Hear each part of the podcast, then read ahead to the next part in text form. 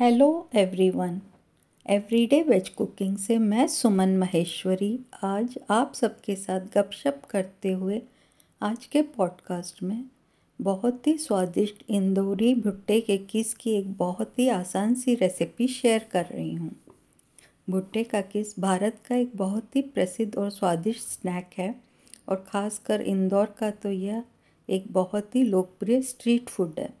अब street food है, इसका मतलब यह बिल्कुल नहीं है कि आप इसे घर पर नहीं बना सकते। आप भुट्टे का किस बड़ी आसानी से घर पर बना सकते हैं और recipe is very simple and easy आइए, सबसे पहले मैं आपको भुट्टे का किस सर्व करने का एक बहुत ही इंटरेस्टिंग सा आइडिया देती हूँ। भुट्टे का छिलका यह खाने योग्य नहीं होता है और भुट्टे से अलग करने के बाद अपन इसे फेंक देते हैं। मैंने भुट्टे का किस सर्व करने के लिए भुट्टे के छिलके का उपयोग किया है। यह डिश को देहाती लुक, मेरा मतलब है रस्टिक लुक देता है। और जब अपन इस तरह से सर्व करते हैं, तब प्रेजेंटेशन बहुत ही खूबसूरत दिखता है और भुट्टे के किस को खाने के अनुभव को अनफर्गेटेबल बना देता है।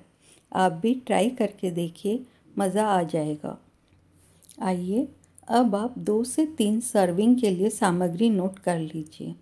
आप लीजिए तीन भुट्टे, पौन कप दूध, दो टेबलस्पून देसी घी, चौथाई छोटी चम्मच राई, इसे कुछ लोग सरसों के दाने भी कहते हैं।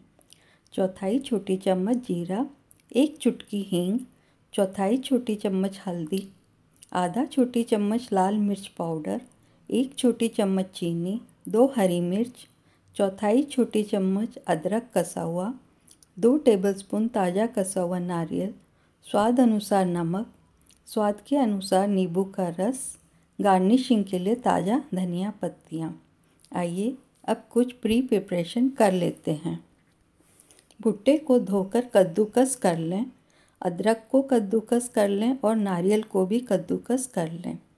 हरी मिर्च को काट लें, धनिया पत्ती को भी महीन महीन काट लें, भुट्टे के छिलके को धोकर साफ़ रसोई के तौलिए के साथ पहुँच लें। आइए, अब बनाने का तरीका नोट कर लीजिए।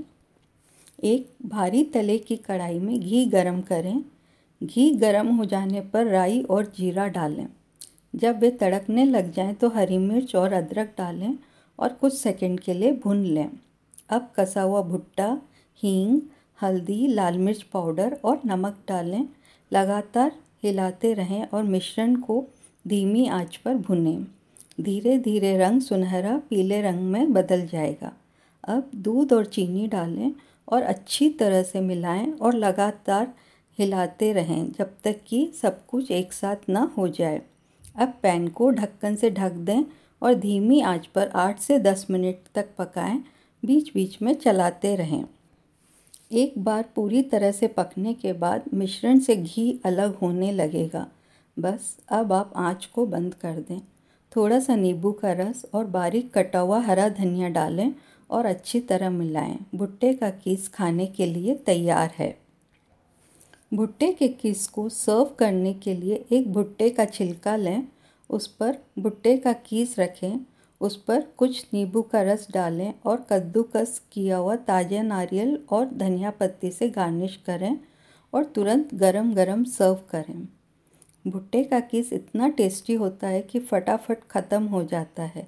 फिर भी अगर बच जाए तो प्लीज़ डोंट वेस्ट। आप इसे नेक्स्ट डे डिफरेंट वे में सर्व कर सकते हैं। आई I मीन mean, आप इससे स्टफ़ पराठे बना सकते हैं। क्या आपने नोटिस किया गपशप करते हुए बातों बातों में अपनी यह रेसिपी तो टू इन वन हो गई है? वाह, क्या बात है। भुट्टे का किस और स्टफ़ पराठे भी। मज़ा आ गया। मैंने डिस्क्रिप्शन बॉक्स में इस रेसिपी का लिंक शेयर किया है। आप मेरे फ़ूड ब्लॉग में इस रेसिपी को हिंदी और इंग्लिश में पढ़ भी सकते हैं।